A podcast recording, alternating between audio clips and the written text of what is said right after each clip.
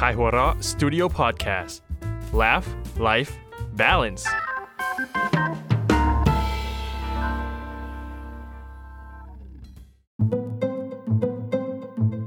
Sun Story เรื่องสั้นดีๆ จากไข่หัวเราะ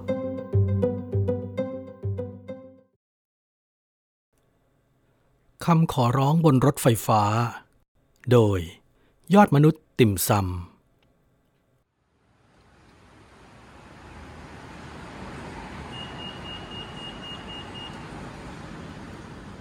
รถไฟฟ้าหลังเลิกงานคนแน่นเหมือนทุกวัน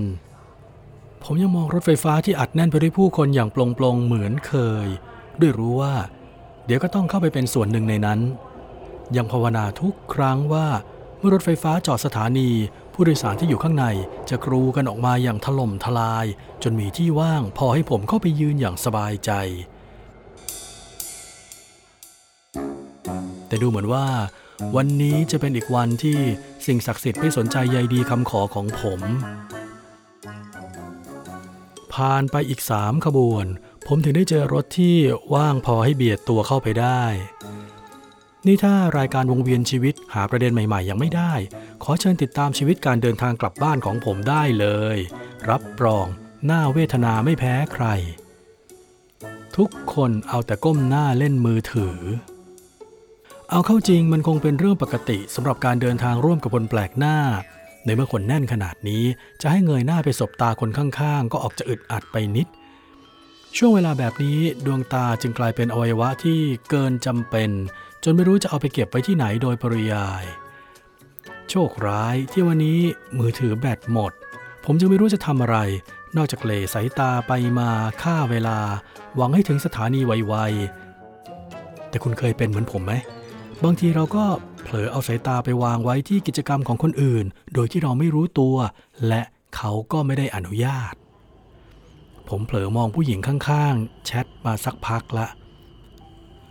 โชคร้ายที่เธอดันเงยหน้าขึ้นมาเห็นพอดี ผมที่ทั้งตกใจทั้งอายจึงได้แต่ส่งคำขอโทษผ่านไปทางสายตา ด้วยความรู้สึกผิดจนอยากมุดดินหายไปซะเดี๋ยวนี้ แต่คำพูดจากปากเธอกลับทำให้ผมตกใจยิ่งกว่า ช่วยฉันคิดคำด่าหน่อยสิคุณ เดี๋ยวนะ หมายความว่ายังไง ผมพยายามทำความเข้าใจว่า เธอสื่อสารด้วยผิดคนหรือเปล่าทว่า แม้จะหันมองซ้ายขวา แต่สายตาเธอก็ยังพุ่งตรงมาทางนี้ แม้ทำเป็นไม่รู้ไม่ชี้ เธอก็ยังจ้องมาเหมือนเดิม ช่วยฉันคิดคำด่าหน่อยสิคุณ เร็วสิกำลังติดพันเนี่ย เออ นี่มันใช่ประโยคที่ใช้เริ่มต้นการสนทนากับคนไม่รู้จักเหรอ หญิงสาวมองเห็นสีหน้าต่างคำปฏิเสธของผม ก็จิกตาทำเสียงจิจะถ้าไม่ช่วย ฉันจะถ่ายรูปคุณไปแหกในทวิตเตอร์บอกว่าโรคจิตแอบดูมือถือชาวบ้านเลือกเอา แล้วผมจะไปทำอะไรได้ นอกจากตอบตกลง พวก นี่ไม่เอานะ เธอโพล่งชื่อเจ้าสัตว์พวกนั้นออกมาเพ่นพ่านจนผมสะดุ้ง โทษทีฉันไม่ได้ว่าคุณ แค่จะบอกว่าคำพวกนั้นน่ะมันด่าไปก็ไม่ได้ผลหรอก คนเขาก็ฟังกันจนชินละ ฉันอยากได้คำด่าแบบ create create นำมาทำนิดๆ แต่ออกจากปากแล้วสะใจอะไรแบบนั้นน่ะ สาบานนะ ว่านั่นพูดถึงคำด่า งานนี้เจอคนประหลาดไม่พอยังต้องมาทำอะไรประหลาดๆด้วยไอ้เลวกว่าหมาดีไหม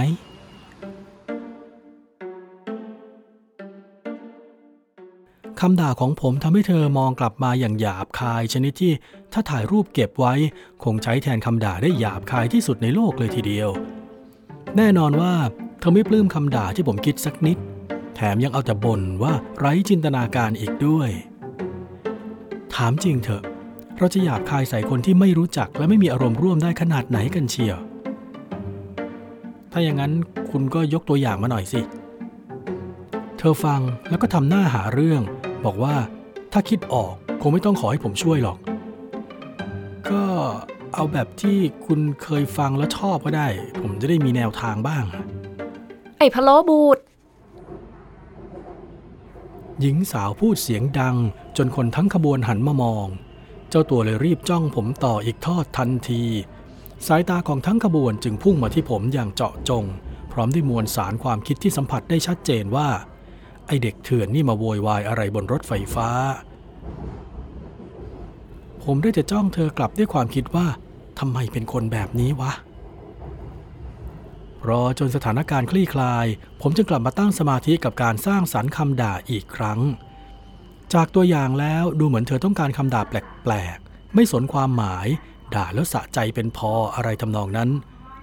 ผมเลยพยายามกลั่นกรองความหยาบคายในตัวให้เปล่งประสิทธิภาพสูงสุด ตั้งใจว่าด่าให้เสร็จในคราวเดียว แล้วจะได้ไม่ต้องมายุ่งกันอีก ไอแบคทีเรียในซอกเล็บดีไหมหญิงสาวลองพูดออกเสียงตามเบาๆ ก่อนจะตาเป็นประกาย ราวกับได้สุดยอดอาวุธแห่งการทำลายล้างมาอยู่ในมือ แล้วรีบพิมพ์ยิกยิกลงมือถือทันที พึมพำว่าโคตรดีเลย ทั้งที่ผมควรจะดีใจที่ปฏิบัติภารกิจลุล่วงสักที จากนี้จะได้อยู่อย่างสงบสุขจนถึงปลายทาง แต่ดูเหมือนว่า ผลงานผมจะเข้าตากรรมการกว่าที่คิด ช่วยคิดให้อีกสิ ฉันยังมีด่าค้างอีกสองคนแน่ไอ้สนิมริมรั้ว ไอ้แมลงสาบผัดเผ็ด ไอ้ปลอกหมอนข้างเปื่อย ไอ้สนิมริมรั้ว ผมนึกคำด่าออกมาเรื่อยเปื่อย ไม่รู้เหมือนกันว่า ไอ้คำพวกนี้ใช้ด่าไปแล้วมันจะเจ็บไหม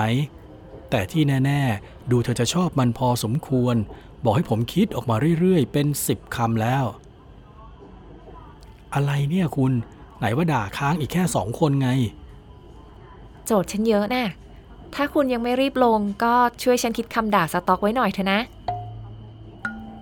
เดี๋ยวนะ นี่กากเก็บสต็อกไว้เลยเหรอ เอาหน่าคุณถือว่าช่วยกัน ฉันว่าคำด่าของคุณน่ะโคตรเจ๋งเลยคำด่าอะไรก็ไม่รู้ ฟังแล้วมีจินตนาการเป็นบ้า ถ้ามีอำนาจนะ ฉันจะแต่งตั้งคุณเป็นผู้เชี่ยวชาญด้านคำด่าเลย ทำไมคำชมมันแสบๆ เหมือนโดนด่าชอบกล ผมแปลกใจจนต้องพิจารณาหญิงสาวเจ้าของคำขอร้องพิลึกนี้อีกครั้ง ก็คนอื่นชอบทำให้ฉันหงุดหงิดนี่ เธอบอกด้วยสีหน้าขัดใจ ก่อนจะเล่าให้ฟังว่า คนที่ผมช่วยด่าเมื่อกี้เป็นเพื่อนร่วมงาน เธอว่าหมอนั่นเป็นคนไม่มีน้ำใจ คิดดูสิ เราทำโปรเจกต์ร่วมกัน แต่หมอนั่นไม่เคยสนใจเลยว่าคนอื่นเขาทำงานหนักขนาดไหน พอถึงเวลาเลิกงานก็ชิ่งกลับบ้านเลยทันทีอะหรืออีกคนที่เธอบ่นให้ฟังเป็นญาติห่างๆที่เธอไม่สนิทนัก แต่ชอบเจ้ากี้เจ้าการชีวิตเธอตลอดเวลา น่ารำคาญจะตาย นอกจากนี้ยังมีเรื่องของยามหน้าหมู่บ้าน ที่ทำงานชักช้าไม่ทันใจ แม่ค้าขายข้าวที่ชอบแซวเธอว่าไปศัลยกรรมมา และอีกสารพัดเรื่องที่ถ้าไม่เบรกไว้มีหวังได้ฟังไปจนถึงสถานีปลายทางแน่ๆ นี่คุณจะทะเลาะกับคนทั้งโลกเลยหรือไง ผมหลุดปากไปแบบนั้น หญิงสาวมองกลับตาขวาง เอามาหนึ่งประโยค ผมไม่รู้หรอกว่าเธอนึกอุตริอะไร แต่ก็ยื่นให้เธอไปหนึ่งคำ IPM 2.5 IPM 2.5 เธอตะโกนคำนั้นใส่ผมทันทีจนคนข้างๆ หันมอง นี่ให้ผมช่วยคิดคำด่าตัวเองงั้นเหรอ มันจะเกินไปแล้ว ฉันไม่ใช่คนโลกสวยเหมือนคุณหรอก ฉันไม่ชอบอดทนในเรื่องที่ไม่สมควร แล้วก็ไม่ชอบให้ใครมาเอาเปรียบด้วย ฉันว่าคนที่ทำแบบนั้นน่ะเท่ากับดูถูกตัวเอง ถ้ารู้สึกไม่ดีก็ควรจะพูดออกไปตรงๆ ไม่ดีกว่าหรอ หญิงสาวพูดด้วยสีหน้ามั่นใจ ผมแค่คิดว่าบางเรื่องอดทนไว้บ้าง คงไม่เสียหายอะไรหรอกมั้ง อย่างเช่นเรื่องอะไรล่ะ เธอรุกไล่อย่างไม่ยอมแพ้ ตั้งท่าจะเถียงเต็มที่ อย่างน้อยผมก็ยังไม่ได้ด่าคุณไม่ใช่เหรอ ความอดทนคงมีความหมายประมาณนี้มั้งคำตอบของผมทำเอาหญิงสาวนิ่งไป ผมไม่ได้ตั้งใจจะว่ากระทบเธอ แน่นอนว่าสิ่งที่เธอพูดมันไม่ผิดหรอก เพียงแต่ผมแค่สงสัยว่า ถ้าเราต้องอารวาสทุกครั้งที่มีคนทำให้ไม่พอใจ เราต้องสะสมคำด่าไว้ขนาดไหนถึงจะพอ